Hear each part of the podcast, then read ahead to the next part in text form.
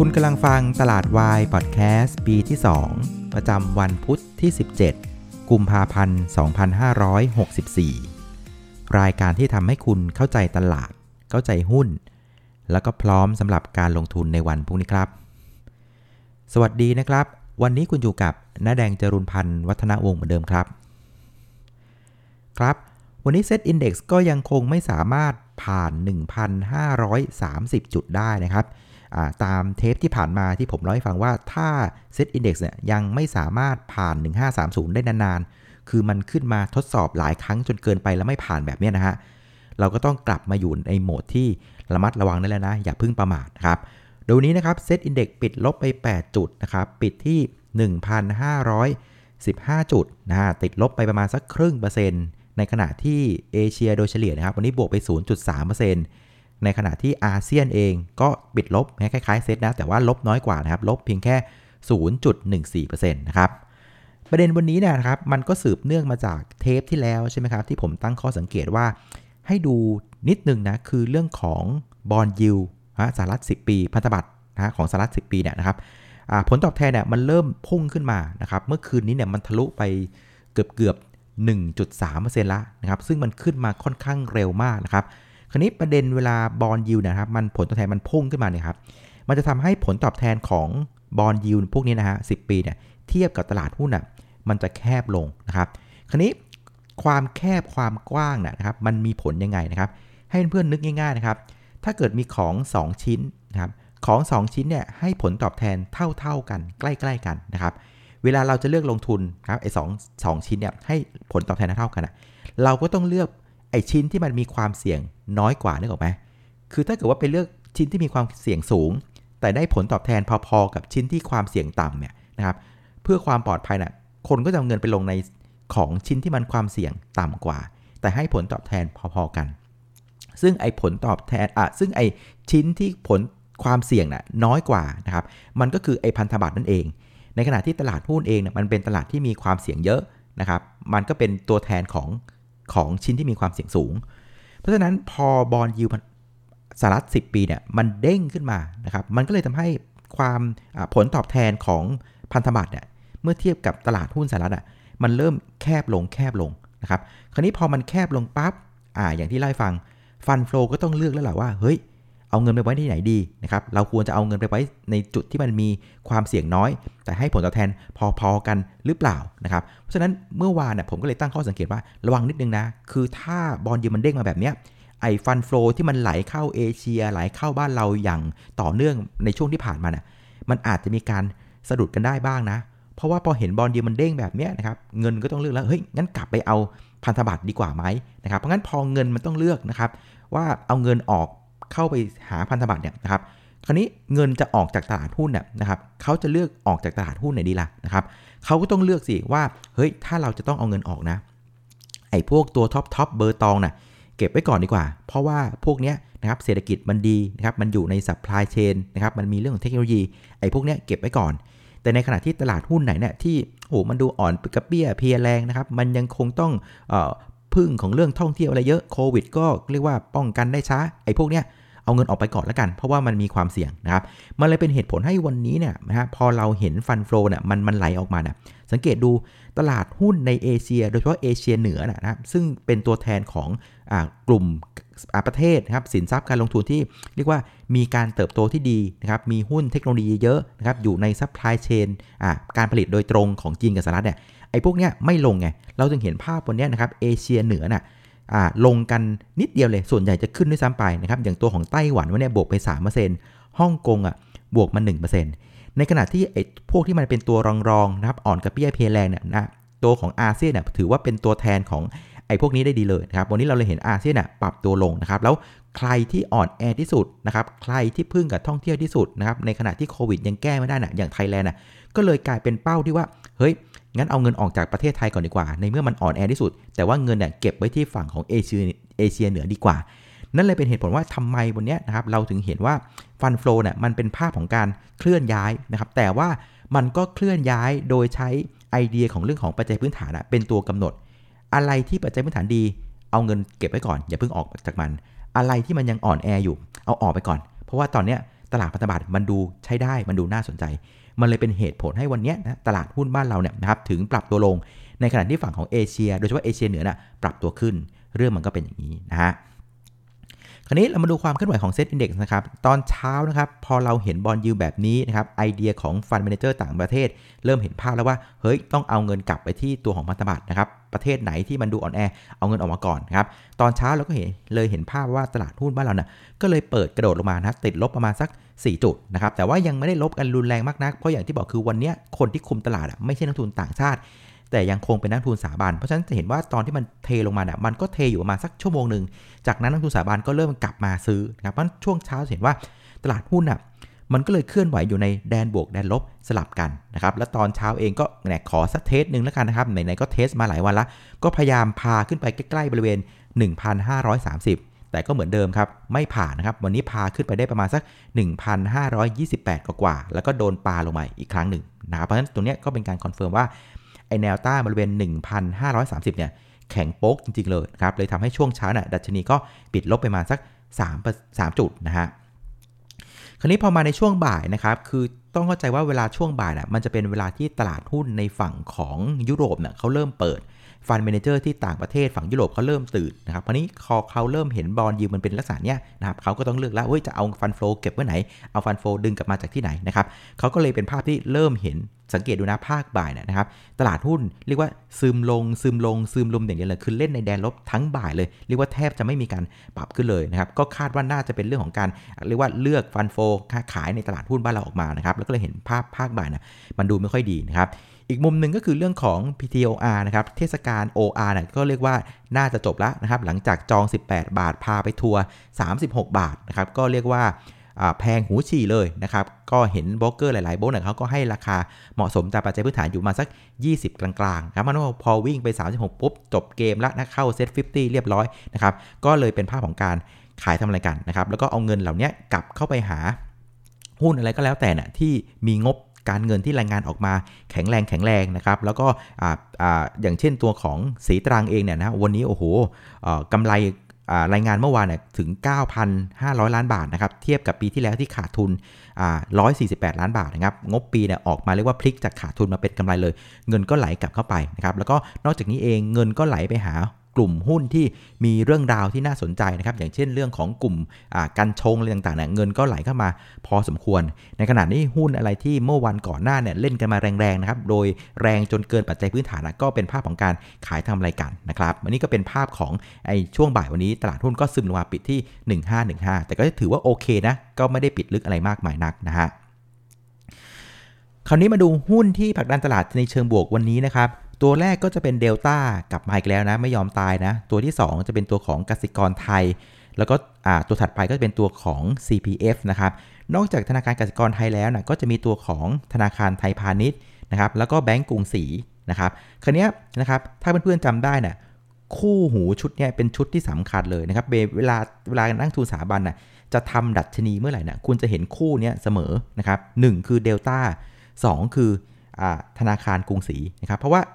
เดลต้ากับธนาคารกรุงศรีนะมี character หนึ่งที่เหมือนกันคืออ่า liquidity น้อย free float น้อยนะครับเพราะนั้นเวลาเคาะทีเดียวเนี่ยนะครับมันได้ Impact กับเรื่องของเซ็ต50นะครับมันขยับได้ง่าย ตลาดหุ้นมันขยับได้ง่าย เพราะฉะนั้นวันนี้พอเราเห็นหุ้นอย่างเดลต้ามาเบมาแบบเนี้ยผมก็พอได้กลิ่นว่าเฮ้ยถ้าเป็นภาพนี้นะนั่งสุนสาบานสงสัยจะกลับมาออกโรงแง่ๆเลยนะครับ นอกจากนั้นเองนะครับ นอกจากจะเป็นเรื่องของนี้แล้วนะ กลุ่มที่น่าสนใจก็คือกลุ่มธนาคารนี่แหละนะครับ วันนี้เราเห็นกลุ่มของอย่างกสิกรไทยธนาคารไทยพาณิชย์นะครับและรวมถึง BAY นะครับที่ฟื้นขึ้นมานะครับกลุ่มนี้ก็ต้องยอมรับว่าเป็นกลุ่มหนึ่งนะครับที่ได้ประโยชน์นะครับจากภาวะที่ bond yield น่ะมันปรับตัวขึ้นด้วยนะครับ เพราะว่าพวกนี้นะครับเขาจะมีเรียกว่าสภาพคล่องที่ เหลืออยู่นะครับก็เอาเงินเหล่านี้ไปลงทุนนะครับในตลาดพันธบัตรนะครับมันถ้าเกิดว่าพันธบัตรมันให้ผลตอบแทนที่สูงขึ้นเนี่ยนะครับพวกนี้นะครับในในเชิงของทางบัญชีเนี่ยเวลามัน mark เข้ามาที่งบเนี่ยมันก็จะมีกำไรจากพอร์ตของการลงทุนแบบนี้ครับ ซึ่งนอกจากธนาคารแล้วนะครับที่เอาเงินไปลงทุนในพันธบัตรแล้วนะอีกกลุ่มหนึ่งที่เอาเงินนะครับไปลงทุนในพันธบัตรเช่นกันก็คืออะไรครับ กลุ่มประกันภัยนั่นเองนะครับ เพราะประกันภัยพวกนี้นะครับเขาก็เอาเงินเบี้ยพวกนั้นที่เราจ่ายเข้ามาก็เอาเงินเหล่านี้ไปลงทุนเพื่อแมทช์กับความเสี่ยงนะครับ แล้วตัวที่มันเซฟที่สุดสำหรับการประกันภัยประกันชีวิตอะมันก็คือไอ้เรื่องของพันธบัตรนี่แหละนะครับ เพราะฉะนั้นกลุ่มวันนี้กลุ่มของประกันนะก็ปรับตัวได้ค่อนข้างดีเลยนะครับ นอกจากนั้นเองนะครับวันนี้นะครับก็จะมีหุ้นอ่า IPO เข้ามา 1 ตัวด้วยนะครับก็คือ TQR นะครับเป็นบริษัทโบรกเกอร์นะครับรับประกันภัยต่อนะครับราคาจองอยู่ที่ 5 บาท 10 สตางค์ปรากฏว่าเปิดมาชนซิลลิงไปเรียบร้อยเลยบวกไป 200%นะครับอ่าเปิดที่ 15 บาท 30 แล้วก็ปิดอยู่ตรงนั้นนะครับ ปิดซิลลิงไปเรียบร้อยเลยนะครับ ก็ตัวนี้ระวังนิดนึงนะครับ คือตัวนี้นะครับผมไปคุยกับน้องฮายแล้วก็ตกใจอยู่เหมือนกันนะ คือตัวเนี้ย มีกำไรปีหนึ่งอยู่ประมาณสัก 90 ล้านบาทถึง 100 ล้านบาท ในขณะที่วันนี้เนี่ยวันเดียวเนี่ย IPO เสร็จปั๊บเนี่ยวูลลุ่มการซื้อขายปาไป 213 ล้านบาท คือวันเดียวเนี่ยซื้อขายนะครับมากกว่ากำไรที่บริษัททำได้ 1 ปีอีก ก็ถือว่ามากันแบบแปลกๆเหมือนกันนะครับแต่แปลกไม่พอตัวนี้นะ ไอ้ที่แปลกกว่าคือ TQM นะครับ TQM วันนี้บวกมา 11%นะครับ คราวนี้ คนก็จะถามเยอะว่าไอ้ TQM ที่เป็นโบรกเกอร์ประกันภัยประกันชีวิตนะครับประกันรถยนต์เนี่ยเกี่ยวอะไรกับ TQR เป็นพี่เป็นน้องกันหรือเปล่า ถือหุ้นกันหรือเปล่า ถึงทำให้ TQM เนี่ยมันปรับตัวขึ้นด้วยนะครับคำตอบคือเอาก็จริงเนี่ยในเชิงของทางบัญชีเนี่ยไม่ได้เกี่ยวข้องกันนะ ไม่ได้มีการถือหุ้นระหว่างกันนะครับ แต่ว่าในทางของการเป็นเจ้าของนะ่ะปรากฏว่าเจ้าของคือคนเดียวกันตระกูลเดียวกัน เพียงแต่ไอ้บริษัททั้งสองเนี่ยไม่ได้มีการเกี่ยวโยงกันในเชิงของการถือหุ้นระหว่างกัน ซึ่งวันนี้ TQM ก็บวกมา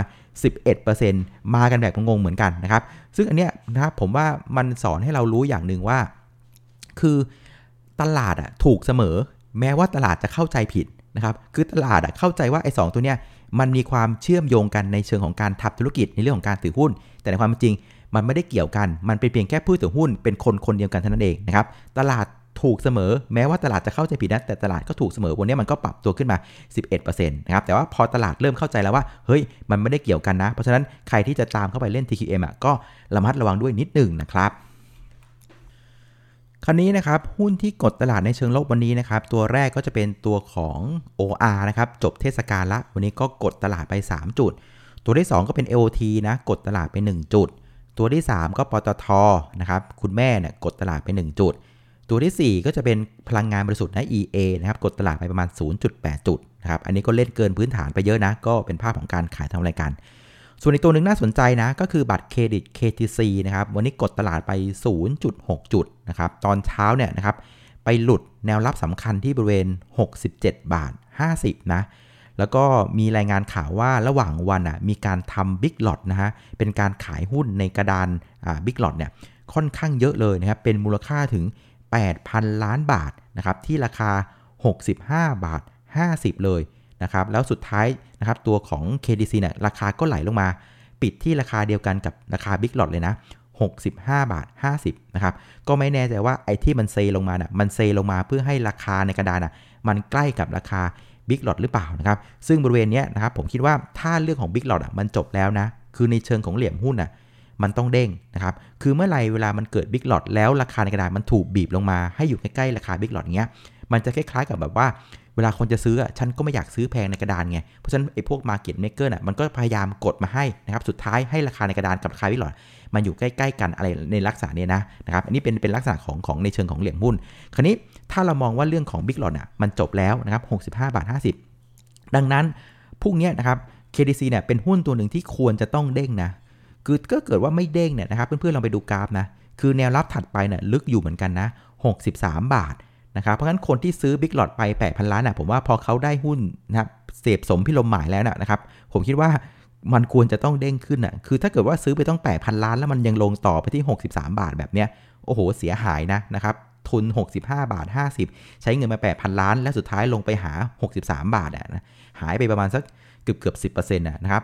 10%บน 8,000 ล้านอะมัน 800 ล้านบาทเลยนะ มันค่อนข้างเยอะ เพราะฉะนั้นพวกนี้ใครที่เป็นเหลี่ยมของของการเทรดเกมระยะสั้นนะ ลองเฝ้า KTC ให้ดีแล้วกัน พวกนี้ควรจะต้องเด้งนะ ถ้าไม่เด้งอะเหนื่อย ไอคนซื้อไป 8,000 ล้านคงคงงอนอะโอ้ว่าเอาฉันมาซื้อทำไมแต่65บห้าบาท50แล้วมันลงไป63ฝากดูด้วยแล้วกันครับ ส่วนในตัวหนึ่งที่น่าสนใจก็จะเป็นตัวของ Curry Express นะครับ วันนี้มีบิ๊กหลอดบิ๊กหลอดเช่นกันนะครับ935 ล้านบาทนะครับที่ราคา 55 บาทนะครับก็เป็นบิ๊กหลอดที่ในราคาต่ำกว่าในกระดานเช่นกันนะครับเพียงแต่ว่าของเคสของ KDC เนี่ยบิ๊กหลอดต่ำกว่ากว่าราคาตลาด แต่สุดท้ายราคาตลาดก็ไหลลงมาหาราคาบิ๊กหลอดนะครับเพราะฉะนั้นหน้าหุ้นวันนี้ที่ที่มองเห็นนะลักษณะของตลาดหุ้นนะครับเขาก็เลือกเข้าไปเล่นในตัวหุ้นที่สามารถ ทำดัชนีได้ประคองดัชนีได้นะครับอย่างตัวของเดลต้านะครับอย่างตัวของธนาคารกรุงศรีนะครับแล้วก็เลือกเข้าไปในหุ้นที่มีแนวโน้มว่าจะ enjoy นะครับกับภาวะที่ตัวของบอลยูน่ะมันเด้งตัวขึ้นนะครับก็จะเห็นหุ้นอย่างกลุ่มธนาคาร กลุ่มประกันนะที่มันปรับตัวขึ้นมาในขณะที่กลุ่มหุ้นที่แรงขายเริ่มมากขึ้น คนเริ่มชะลอการเล่นน่ะก็คือหุ้นที่มันเก่งกำไรกันขึ้นมาในช่วง2อสวันที่ผ่านมา ไม่ว่าจะเป็นตัวของ OR นะครับแล้วก็ตัวของพลังงานบริสุทธิ์เป็นต้นนะครับ คราวนี้มาดูผู้เล่นในตลาดกันบ้างนะครับวันนี้นักทุนสถาบันเห็นไหมก็เป็นอย่างที่คิดจริงๆนะครับก็จากขายไป 12,000 ล้าน วันนี้ก็กลับมาซื้อแล้วนะครับ ซื้อไปเบาๆนะ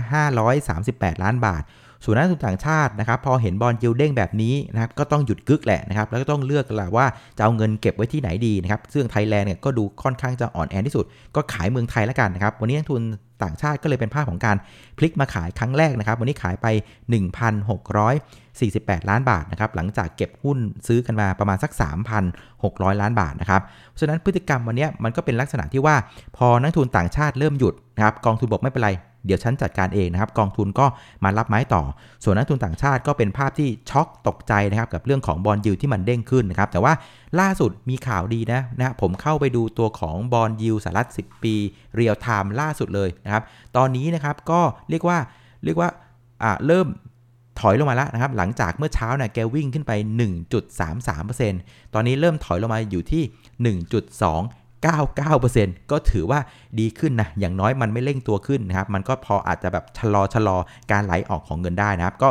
เฝ้าตัวนี้ดูดีๆ แล้วกันนะครับส่วนมูลค่าซื้อขายวันนี้นะครับอยู่ที่ 96,456 ล้านบาทนะครับ ก็ถือว่าเป็นการปรับตัวลง 8 จุดวันนี้นะ พร้อม ๆ กับ วอลุ่มการซื้อขายที่เพิ่มขึ้น 10%อะก็ระมัดระวังนะ คือ 1530 เทสหลายทีแล้วไม่ผ่าน แล้ววันนี้มันเริ่มลงมา 8 จุด พร้อมกับวอลุ่มที่เพิ่มขึ้น 10%ฝรั่งเริ่มขายกองทุนต้องเข้ามาเริ่มแบกมันภาพแบบเนี้ยมันเป็นภาพที่ดูไม่ค่อยแข็งแรงเท่าไหร่อะอย่าประมาทนะอาล่ะสุดท้ายนะครับ ประเด็นที่จะส่งผลต่อตลาดหุ้นบ้านเราในวันพรุ่งนี้นะครับ ก็จะมีอยู่ประมาณสัก 3-4 ประเด็นนะครับประเด็นแรกก็เป็นเรื่องของบอลยิวใช่ไหมคือถ้าบอลยิวมันยังเร่งตัวขึ้นอย่างต่อเนื่องเนี่ยอันนี้ระวังนิดนึงนะครับภาพของฟันโฟนระยะสั้นอะมันอาจจะชะลอการเข้าบ้านเรานะครับอันที่ 2 คือตลาดหุ้นจีนจะกลับมาเปิดแล้วนะครับออกหลังจากหยุดตุดจีนกันไปหลายวันนะครับ เดี๋ยวก็มาดูว่าจีนจะสามารถพาเอเชียนะครับขึ้นได้หรือเปล่า ประเด็นที่ 3 ก็จะเป็นเรื่องของตัวเลขเศรษฐกิจสหรัฐนะครับพรุ่งนี้จะมีตัวเลขรายงาน PMI นะครับดัชนีของผู้จัดการฝ่ายจัดซื้อภาคการผลิตประจำเดือนกุมภานะครับ อันนี้เป็นตัวเลขเบื้องต้นนะ แต่เห็นตลาดหุ้นอเมริกามาแบบนี้ก็เดาได้เลยว่า PMI น่าจะออกมาดีนะครับส่วนประเด็นที่ 4 นะครับ ผมว่าเรื่องของเทคนิคตัวนี้นะครับภาพเทคนิคเริ่มกลับมามีความสำคัญอีกครั้งหนึ่งแล้วนะครับ อย่างที่เล่าให้ฟังคือ 1530 เทสหลายทีแล้วไม่ผ่าน นะครับต้องเริ่มระวังแล้วนะครับ แนวสำคัญของเซตในรอบนี้คือ อย่าให้มันลงไปปิดแกลบที่ 1498 หรืออย่าหลุด1,500แล้วกันนะครับ ถ้าหลุด1,500เนี่ยอาการเนี่ยต้องระมัดระวังเลยนะครับ อาจจะเปลี่ยนเทรนได้นะครับ เพราะฉะนั้นในทั้ง4ประเด็นเนี่ยเท่าที่ผมดูนะ ผมว่าประเด็นที่จะมีความสำคัญที่สุดนะพรุ่งนี้จะเป็นเรื่องของบอลยิวนะครับแล้วก็เรื่องของภาพของเทคนิคเนี่ยตัวนี้น่าจะมีความสำคัญ เพราะว่าประเด็นของอเมริกาเนี่ยมันเป็นประเด็นในตอนกลางคืน ส่วนประเด็นของจีนเนี่ยนะครับมันอาจจะช่วยเอเชียเหนือมันปรับตัวขึ้น แต่เราเนี่ยก็ยังถือว่าห่างกับเขานะครับมันเรื่องของบอลยิวกับเรื่องของภาพเทคนิคเนี่ยดูดีๆแล้วกันนะครับเพราะฉะนั้นแผนการเทรดในวันพรุ่งนี้นะง่าย ๆเลยนะครับสำหรับคนที่เป็นสายโมเมนตัมนะครับสาย ถือนะครับระยะกลางถึงยาวนะครับ ให้ดูแนวสำคัญเลยคือพวกนี้อาจจะเซได้ไม่เป็นไรนะครับ แต่ไอเดียสำคัญคืออย่าไปหลุดพันห้าแล้วกันนะครับอย่าไปปิด 1,498 แกลบตรงนั้นนะครับเอาเป็นว่าอย่าให้หลุดพันห้านะคนที่เป็นสายโมเมนตัมระยะกลางหรือยาวนะผมว่ายังถือว่าโอเคนะ ยังพอลันหุ้นต่อไปได้ แต่สำหรับคนที่เป็นสายเกมระยะสั้นเข้าเร็วออกเร็วนะนะครับพวกนี้สำคัญเลยคือวันนี้จริง ๆ ถ้าเกิดว่าดูแบบเป๊ะๆนะคือดัชนีมันปิดที่ 1,514จุดจุด91 ผมปัดให้กลมๆเป็น 1,515 นะครับ คนที่เป็นสายเกมระยะสั้นเข้าเร็วออกเร็วเนี่ยพวกนี้สำคัญเลยคือพวกนี้ต้องเด้งนะครับ ถ้าเซตยืนเหลือ 1515 ไม่ได้ คือถ้าเล่นต่ำกว่า 1515 อันนี้การเกมระยะสั้นผมว่าอาจจะต้องลดไซซิ่งลงระวังนิดนึงนะครับ เพราะว่าถ้าเกิดเซตต่ำกว่า 1515 เนี่ย ทรงภาพของเซตอะมันจะคล้ายๆในลักษณะที่เป็นdouble top เล็กๆนะครับโดยมี top 2 top อยู่ที่ 1,530นะครับแล้ว neckline เนี่ยมันจะรออยู่ที่ประมาณ 1,500 เพราะฉะนั้นพวกนี้ถ้าเกิดว่าเล่นต่ำกว่า 1515เนี่ยนะครับมันจะเห็นภาพเป็นภาพ double top ที่ค่อนข้างชัด แล้วแนวรับถัดไปมันคือประมาณ 1,500ถ้วน แปลว่ามี room ลงได้อีกประมาณ 15 จุดเพราะงั้นถ้าเกิดว่ามันมี room แบบเนี้ยนะครับเราเห็นเป็นเก็งระยะสั้นอะเราก็อย่าเพิ่งเล่นระหว่างทางอะถ้าจะเล่นเราต้องไปเล่นไม้เด้ง ต้องไปรอแถวๆสัก 1,500ถ้วน ถึงจะเล่นหน้า trade setup ที่เป็นลักษณะของเป็นการเทรดแล้วเด้ง แต่ถ้าเกิดว่ามันยืน 1515 ได้นะอะคุณก็อาจจะหาหุ้นโมเมนตัมเล่น ก็ไปดูหน้างานเอาว่าพวกเนี้ยมันมีประเด็นอะไรนะครับ เรื่องของ bond yield มันยังเด้งต่อหรือเปล่า ถ้ามันยังเด้งต่อ ก็ไปเลือกหน้าหุ้นในลักษณะของเป็นกลุ่มธนาคาร กลุ่มประกันก็ไปเล่นกลุ่มนั้นไปครับ แต่ว่าถ้า 1515 มันยืนไม่ได้ ลด sizing ลงไปรอเล่นหน้าเด้งบริเวณสัก 1,500ทุนดีกว่า เอาเป็นแบบนี้แล้วกันนะครับ เอาละก็โอเคนะครับสำหรับรายการตลาดวายพอดแคสต์นะครับ ก็ขอบคุณเพื่อนอีกครั้งหนึ่งนะครับสำหรับการติดตามแล้วก็กดไลค์กดแชร์ให้นะครับ ก็วันนี้ตลาดค่อนข้างเหนื่อยนิดนึงนะครับ ดูแนวสำคัญละกันนะครับ 1530 มันไม่ผ่านหลายทีละ อันนี้ต้องระวังนะครับ อย่าประมาทละกันนะครับ เอาละวันนี้ขออนุญาตลาไปก่อนนะครับ เดี๋ยวเจอกันอีกทีในวันพรุ่งนี้นะครับ ตอนเย็นๆนะครับ วันนี้ลาไปก่อนครับ สวัสดีครับ